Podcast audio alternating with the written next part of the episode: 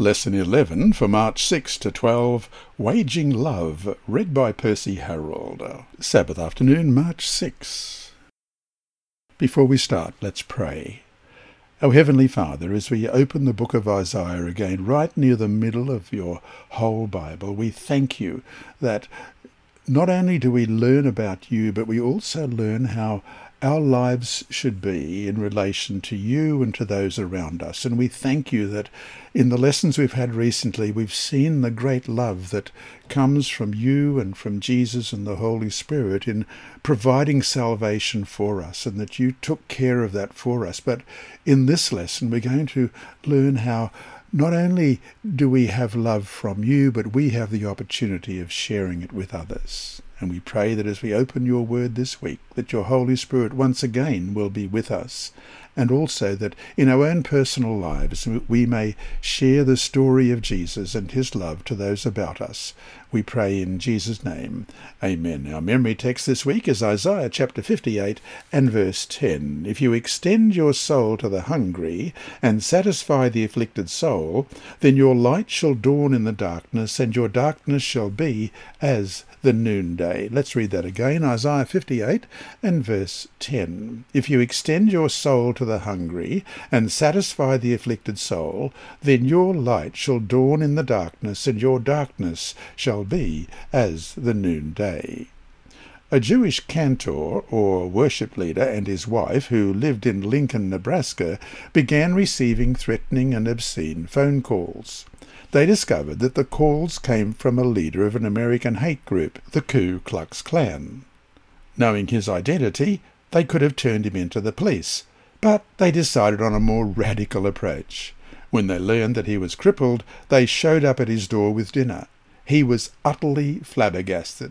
His hatred melted before their love. The couple kept visiting him, and the friendship grew. He even thought of becoming Jewish. Isaiah 58 verses 6 and 7 reads, Is not this the fast that I choose, to loose the bonds of injustice, to undo the thongs of the yoke, to let the oppressed go free, and to break every yoke? Is it not to share your bread with the hungry? Ironically, the couple in Lincoln kept such a fast by sharing their feast with a hungry oppressor, thereby setting him free from his own bonds of unjust prejudice. Let's learn more about this important spiritual principle as depicted by the prophet Isaiah.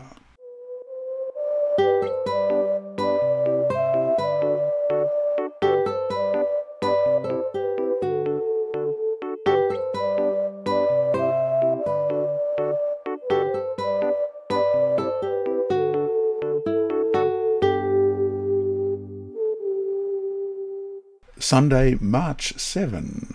Buy something free. Question. Read this text. Ho, everyone who thirsts, come to the waters, and you that have no money, come, buy, and eat. That's Isaiah 55, verse 1. What contradiction do you see here? Let me read that again. Ho, everyone who thirsts, come to the waters, and you that have no money, come, buy, and eat. Suppose you took food and stood on the street in a big city and announced to the hungry and homeless there, You who have no money, come, buy and eat. But how can they buy if they have no money? However, if you add the words as Isaiah did, without money and without price, in Isaiah 55 verse 1, the point becomes clearer. Isaiah appeals to people to accept forgiveness in verse 7 freely, and that reads, Let the wicked forsake his way, and the unrighteous man his thoughts. Let him return to the Lord, and he will have mercy on him, and to our God, for he will abundantly pardon. Yet the word buy emphasizes that what God offers people to meet their needs and desires is valuable. So receiving it requires a transaction, transfer of something of worth. God freely offers forgiveness within the framework of a restored covenant relation with his people, but not because it was free for him. He bought it at the terrible blood-drenched price of his own servant. Though free, it came at an astonishing cost to himself. Question. What was the price for our salvation? 1 Peter chapter 1 and verses 18 and 19, knowing that you were not redeemed with corruptible things like silver or gold from your aimless conduct received by tradition from your fathers, but with the precious blood of Christ, as of a lamb without blemish and without spot. Another question, how does Isaiah's approach to salvation compare with that of the New Testament? Ephesians 2, verses 8 and 9. For by grace you have been saved through faith, and that not of yourselves, it is the gift of God, not of works, lest anyone should boast. Isaiah encapsulates the gospel in the Old Testament, and it is the same as the gospel in the New Testament. There is no Old Covenant salvation by works to be superseded by New Covenant salvation by grace. Ever since God's promise of a deliverer to Adam and Eve in Genesis 3:15, there has been only one way of salvation, by grace through faith. By grace you have been saved through faith, and that not of yourselves. It is the gift of God. Ephesians 2 verse 8. And Romans 6.23 reads, the free gift of God is eternal life in Christ Jesus our Lord. From the ancient Gilgamesh, who did heroic exploits in a vain search for eternal life, to modern actors who believe in reincarnation, people have tried all kinds of different routes to salvation, but all are fruitless. This is why they need to know about Jesus and what he has accomplished for them at the cross.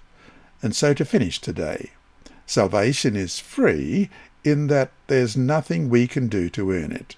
Our works can never be good enough to save us, yet at the same time it can cost us everything. What does that mean? We'll finish by looking at a few verses here. First of all, Matthew 10:39, He who finds his life will lose it, and he who loses his life for my sake will find it and Luke 9:23. Then he said to them all, If anyone desires to come after me, let him deny himself and take up his cross daily and follow me. And Luke 14:26 If anyone comes to me and does not hate his father and mother, wife and children, brothers and sisters, yes, and his own life also, he cannot be my disciple. And we'll finish with Philippians 3 verse 8. Yet indeed I also count all things loss for the excellence of the knowledge of Christ Jesus my Lord, for whom I have suffered the loss of all things, and count them as rubbish, that I may gain Christ.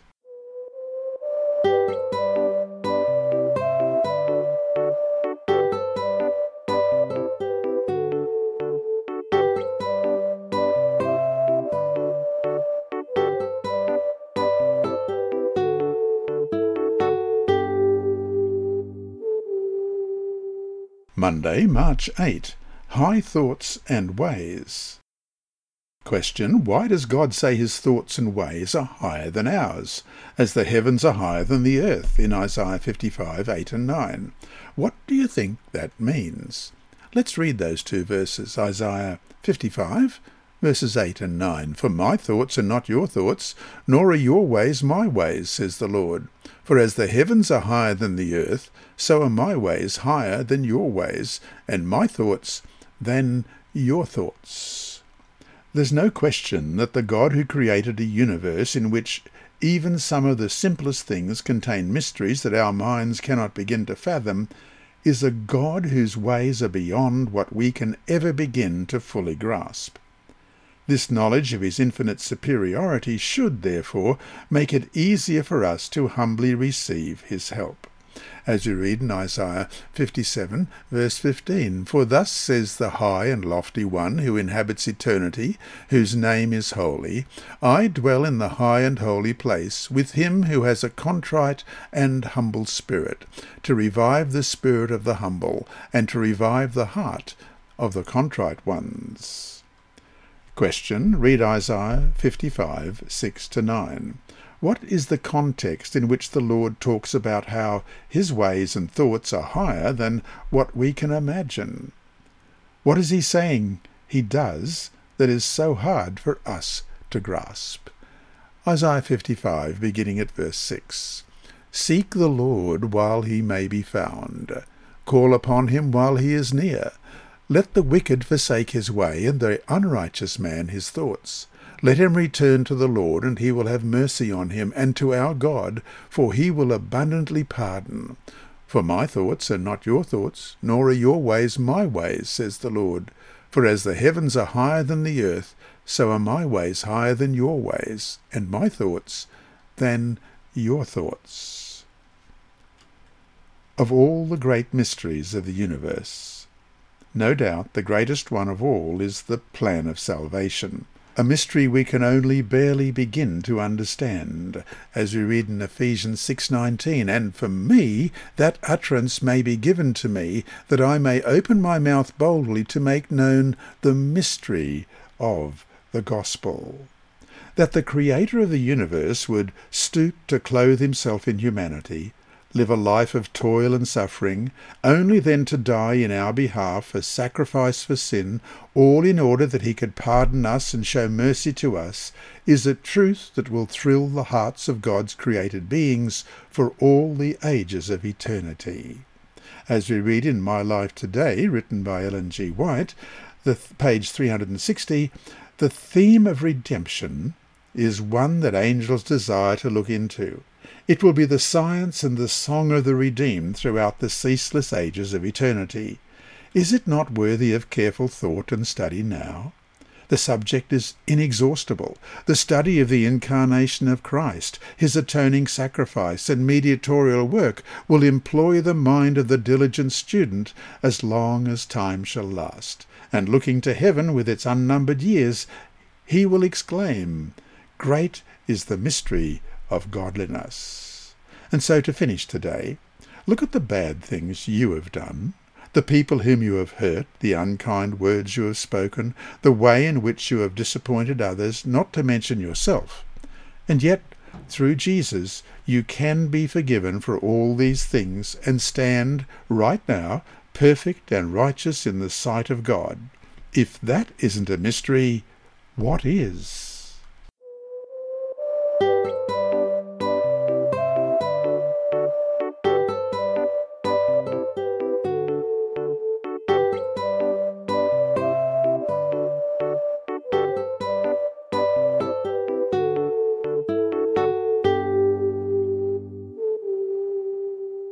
Tuesday, March 9. Fast Friends.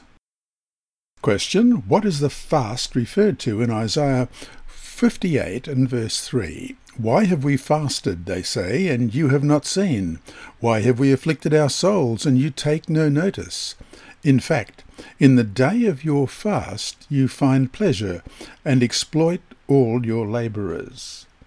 This must be the fast of the Day of Atonement, the only fast commanded by God. In Leviticus 16, 29 and 31 we read, This shall be a statute forever for you in the seventh month, on the tenth day of the month you shall afflict your souls, and do no work at all, whether a native of your own country or a stranger who dwells among you. It is a Sabbath of solemn rest for you, and you shall afflict your souls, it is a statute forever. And Leviticus 23, verses 27 to 32. Also, the tenth day of this seventh month shall be the day of atonement.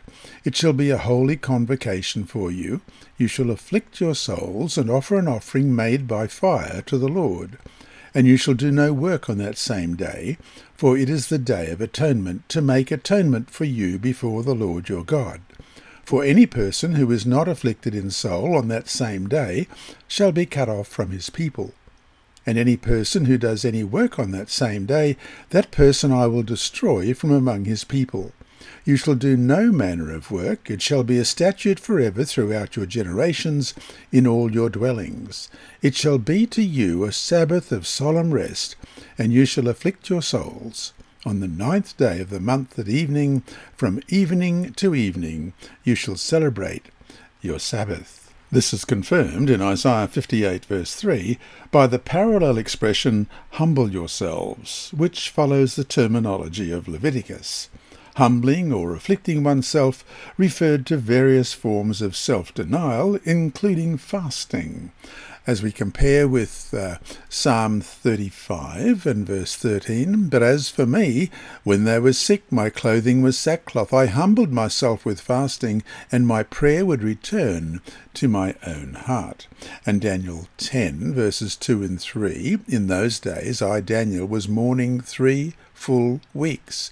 I ate no pleasant food, no meat or wine came into my mouth, nor did I anoint myself at all, till three whole weeks were fulfilled. And verse 12 in Daniel chapter 10. Then he said to me, Do not fear, Daniel, for from the first day that you set your heart to understand and to humble yourself before your God, your words were heard, and I have come because of your words. The Day of Atonement setting explains God's command to lift up your voice like a trumpet in Isaiah 58 verse 1. This kind of ram's horn trumpet, called a shofar, was to be blown as a memorial or reminder ten days before the Day of Atonement, as we read in Leviticus chapter 23 and verse 24. Speak to the children of Israel, saying, In the seventh month, on the first day of the month, you shall have a Sabbath rest, a memorial of blowing of trumpets, a holy convocation. Furthermore, every fiftieth year, on the Day of Atonement, it was to announce the beginning of the Jubilee year of freedom, as we read in Leviticus chapter 20 5, verses 9 and 10. Then you shall cause the trumpet of the Jubilee to sound on the tenth day of the seventh month. On the day of atonement you shall make the trumpet to sound throughout all your land. And you shall consecrate the fiftieth year, and proclaim liberty throughout all the land to all its inhabitants. It shall be a jubilee for you, and each of you shall return to his possession, and each of you shall return to his family. And we'll compare that with Isaiah 27:13. So it shall be in that day the great trumpet will be blown, they will come who are about to perish in the land of Assyria, and they who are outcasts in the land of Egypt, and shall worship the Lord in the holy mount at Jerusalem. Question. Read Isaiah 58, 3 to 7. What is the Lord complaining to them about? What was wrong with their fast? Isaiah 58, beginning at verse 3. Why have we fasted, they say, and you have not seen? Why have we afflicted our souls, and you take no notice? In fact, in the day of your fast you find pleasure and exploit all your labourers. Indeed, you fast for strife and debate, and to strike with the fist of wickedness. You will not fast as you do this day, to make your voice heard on high. Is it a fast that I have chosen, a day for a man to afflict his soul? Is it to bow down his head like a bulrush, and to spread out sackcloth and ashes? Would you call this a fast, and an acceptable day to the Lord? Is this not the fast that I have chosen? To loosen the bonds of wickedness, to undo the heavy burdens, to let the oppressed go free, and that you break every yoke. Is it not to share your bread with the hungry, and that you bring to your house the poor who are cast out? When you see the naked, that you cover him, and not hide yourself from your own flesh? It seems the people were expecting the Lord to congratulate them for their piety. Of course, they had it all backward. Practicing self denial on the Day of Atonement was to express their gratitude and loyalty to Him on the day the high priest went before God to cleanse the sanctuary and thereby cleanse them from sins for which they had already been forgiven, as is recorded in Leviticus 16 and Leviticus chapter 4.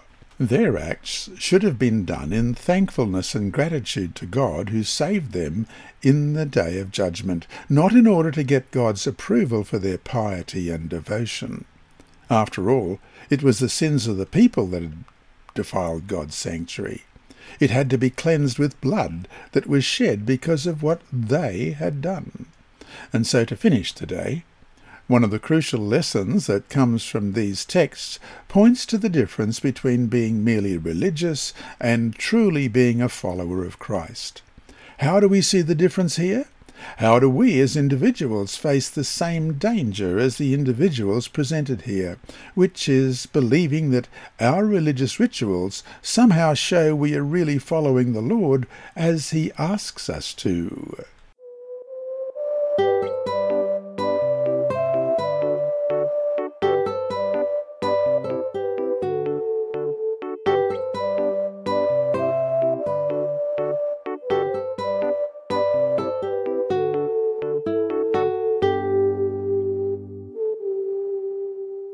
Wednesday, March 10. Fast Fight. Ten days after trumpet blasts have reminded God's people that the Lord is acclaimed as their King on the very day of atonement when their humility through self-denial is to affirm their loyalty to Him as King, the prophet lifts up his voice like a trumpet to declare that they are rebelling against him in Isaiah 58 verse 1. Cry aloud, spare not, lift up your voice like a trumpet, tell my people their transgression, and the house of Jacob their sins. Question, read through Isaiah 58 6 to 12. What are acts that God considers true acts of self-denial? After all, What's harder, to skip a few meals or to use your own time and money to feed the homeless in your town? What is the principle to be seen behind these acts? How do these acts comprise true religion?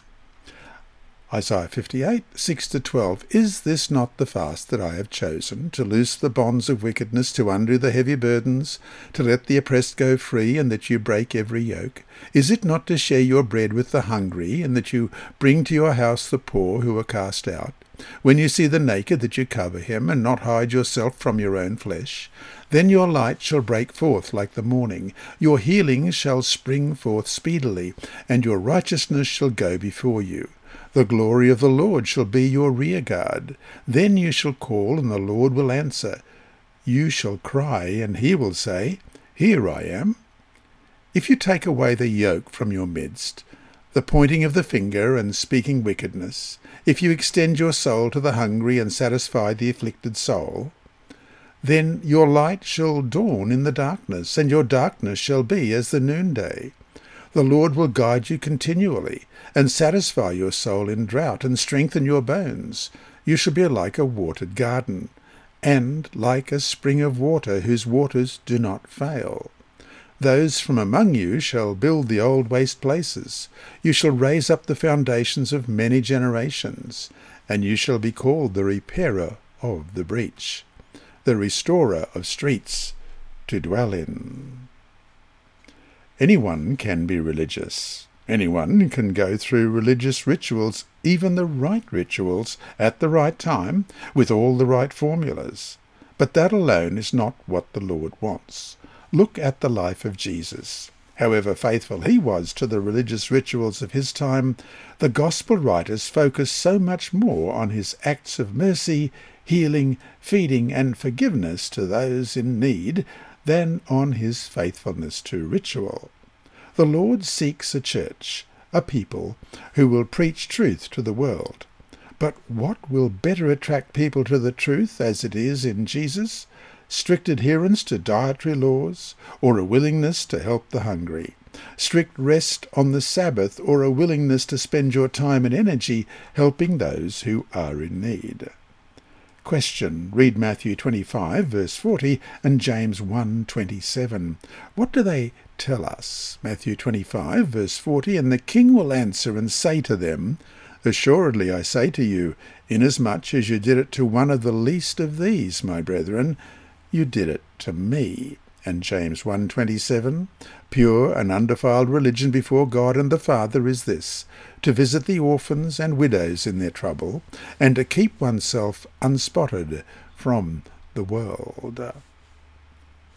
And so to finish today, look at the blessings in Isaiah 58 that God says will come to those who seek to minister to the less fortunate. What do you think the Lord is saying to us here? Are these promises of supernatural intervention in our lives if we do these things?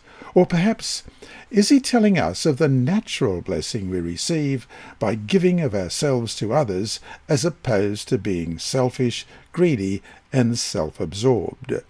explain your answer.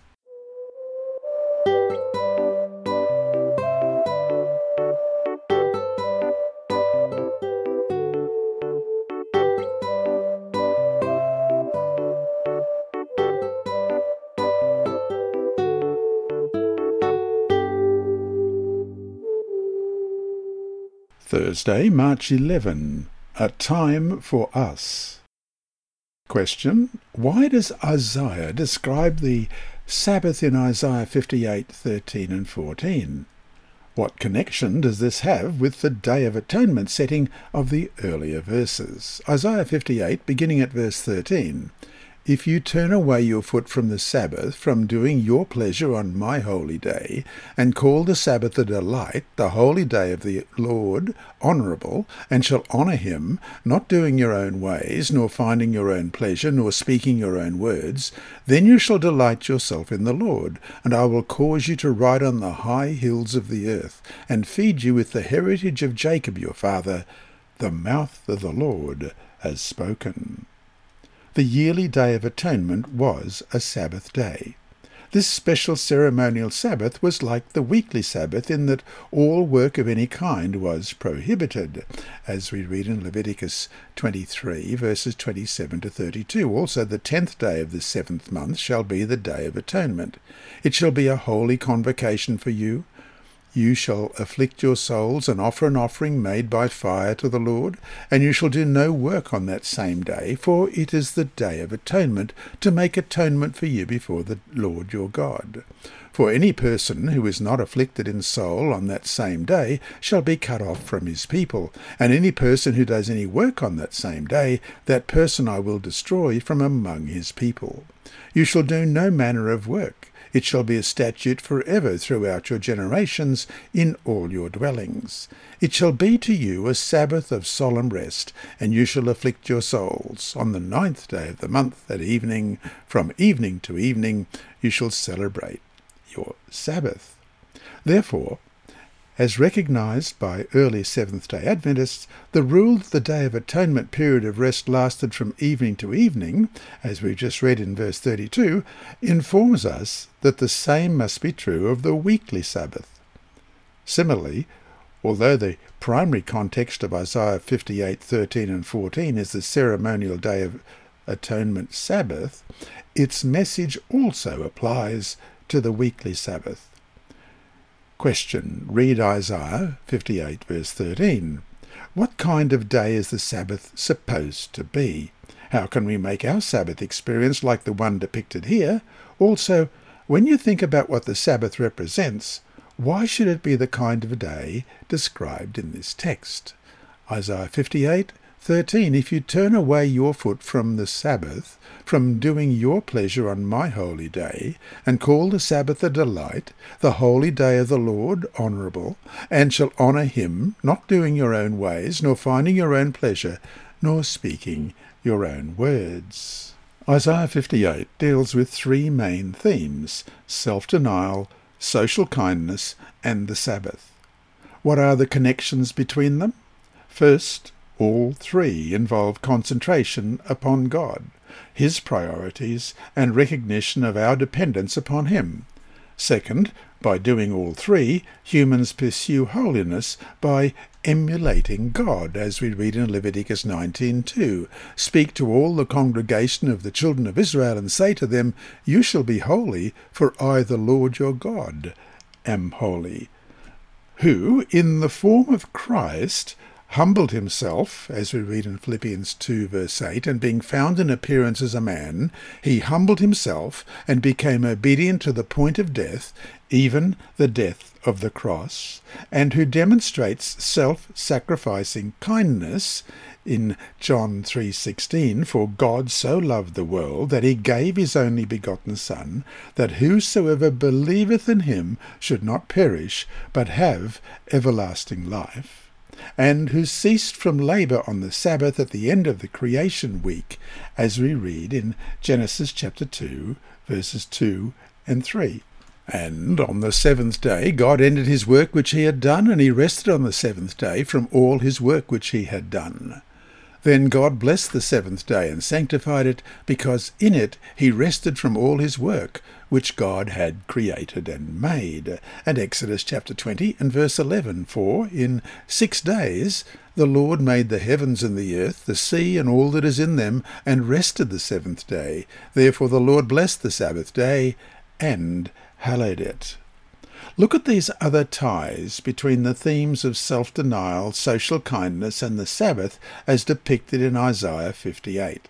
Sabbath freedom from weekly toil is kind to people because it lets them be refreshed, as we read in Exodus 23:12. Six days you shall do your work, and on the seventh day you shall rest, that your ox and your donkey may rest, and the son of your female servant and the stranger may be refreshed. And Mark chapter 2 and verse 27. And he said to them, The Sabbath was made for man, and not man for the Sabbath. Jesus showed that kind acts are appropriate on the Sabbath, as we read in Mark 3 1 to 5. And he entered the synagogue again, and a man was there who had a withered hand. So they watched him closely whether he would heal him on the Sabbath, so that they might accuse him.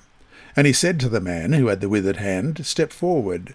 Then he said to them, Is it lawful on the Sabbath to do good or to do evil, to save life or to kill? But they kept silent. And when he had looked around at them with anger, being grieved by the hardness of their hearts, he said to the man, Stretch out your hand. And he stretched it out, and his hand was restored as whole as the other. And in John 5, verses 1 to 17, after this there was a feast of the Jews, and Jesus went up to the Jerusalem. Now there is in Jerusalem by the sheep gate a pool, which is called in Hebrew Bethesda, having five porches. In there lay a great multitude of sick people, blind, lame, paralyzed, waiting for the moving of the water. For an angel went down at a certain time into the pool and stirred up the water. Then whoever stepped in first after the stirring of the water was made well of whatever disease he had. Now a certain man was there who had an infirmity thirty eight years. When Jesus saw him lying there and knew that he already had been in that condition a long time, he said to him, Do you want to be made well? The sick man answered him, Sir, I have no man to put me into the pool when the water is stirred up, but while I am coming, another steps down before me. Jesus said to him, Rise, take up your bed, and walk. And immediately the man was made well, took up his bed, and walked. And that day was the Sabbath. The Jews therefore said to him who was cured, It is the Sabbath. It is not lawful for you to carry your bed. He answered them, He who made me well said to me, Take up your bed and walk. Then they asked him, Who was the man who said to you, Take up your bed and walk? But the one who was healed did not know who it was, for Jesus had withdrawn, a multitude being in that place. Afterward Jesus found him in the temple and said to him, See, you have been made well. Sin no more, lest a worse thing come upon you. The man departed and told the Jews that it was Jesus who had made him well. For this reason the Jews persecuted Jesus and sought to kill him, because he had done these things on the Sabbath. But Jesus answered them, My Father has been working until now, and I have been working. True Sabbath keeping brings joy, as we read in Isaiah 58:14. Then you shall delight yourself in the Lord, and I will cause you to rise on the high hills of the earth, and feed you with the heritage of Jacob your father. The mouth of the Lord has spoken. As does helping others, as we read in Isaiah 58, verses 10 and 11. If you extend your soul to the hungry and satisfy the afflicted soul, then your light shall dawn in the darkness, and your darkness shall be as the noonday. The Lord will guide you continually and satisfy your soul in drought and strengthen your bones. You shall be like a watered garden and like a spring of water whose waters do not fail. What must change in your own life in order to experience these blessings yourself?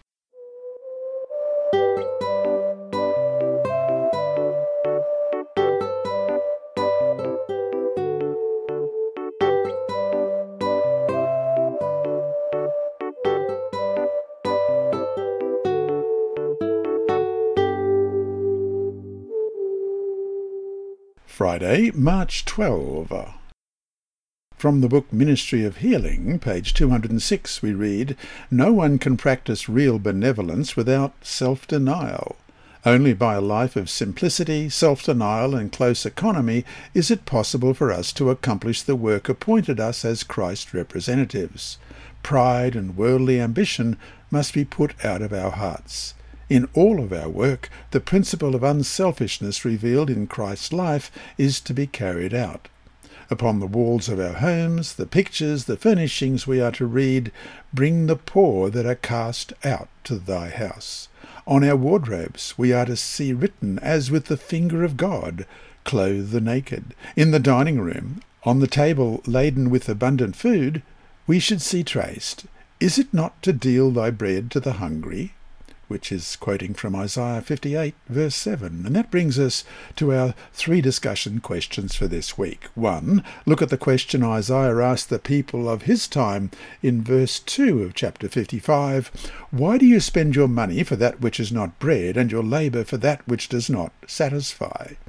Ask yourself in what ways, if any, are we doing the same thing, labouring for that which does not satisfy, why is it so easy to fall into that very trap? 2. If self-denial, social kindness and the Sabbath were important on the Day of Atonement in Isaiah's day, are they just as important in the end-time Day of Atonement, during which God's Jubilee trumpet will signal ultimate freedom at the second coming of Christ? And we have some text to read here. Daniel 8:14 And he said to me, For 2,300 days, then the sanctuary shall be cleansed, 1 Corinthians 15:52, in a moment, in the twinkling of an eye at the last trumpet. For the trumpet will sound, and the dead will be raised incorruptible, and we shall be changed.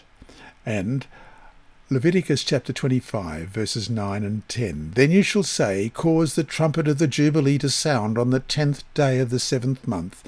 On the day of atonement you shall make the trumpet to sound throughout all your land. And you shall consecrate the fiftieth year, and proclaim liberty throughout all the land to all its inhabitants. It shall be a jubilee for you, and each of you shall return to his possession, and each of you shall return to his family. Explain your answer. 3. In class, open up a discussion on the question of Sabbath keeping. What do you think Isaiah means when he says we should turn away from doing our own pleasure on the Sabbath, and yet at the same time call it a delight, as he said in Isaiah 58:13? How can we do both? Keep in mind the context of the complete text of Isaiah chapter 58. And to summarize this week's lesson, in Isaiah 55 and 58, the prophet appeals to his people to give up their thoughts and ways and return to God, whose ideal for their happiness is so much higher than their own. He mercifully pardons and then insists that the pardon be merciful, in harmony with the spirit of the Day of Atonement and the Sabbath, because the gift of God's forgiveness, if it is truly received, transforms the heart.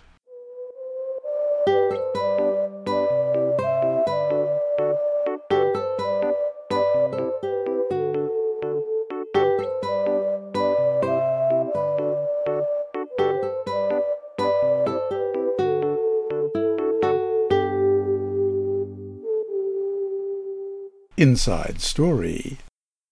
Our mission story this week is titled Unequally Yoked, and it's by Zeng Mei Chung. I didn't want to marry my husband because I was raised a Seventh day Adventist and he belonged to another Christian denomination in southern Taiwan. But our parents wanted us to get married and we had to obey them. So I told my future husband, Ming Huang Wu, we can get married, but I will not change my religion. He didn't have a problem with that. But then he started to discuss the wedding. I wanted it to be held in an Adventist church. But he said, No, I am the husband, so it will be in my church. I tried to find a compromise. Let's have the wedding outside then, not in any church, I said. But an Adventist pastor must officiate at the wedding. We argued back and forth. Finally I said, If it is not an Adventist pastor, then I will not marry you. He asked his mother for advice, and she gave permission for an Adventist pastor. But She had secret plans. She thought that I would join her faith after the wedding. She also wanted me to change her son, who drank. I remained uncomfortable with the idea of marrying outside my faith, and I told this to Ming Huang. But by that point, the whole village knew about the wedding. If we called it off, we would lose face.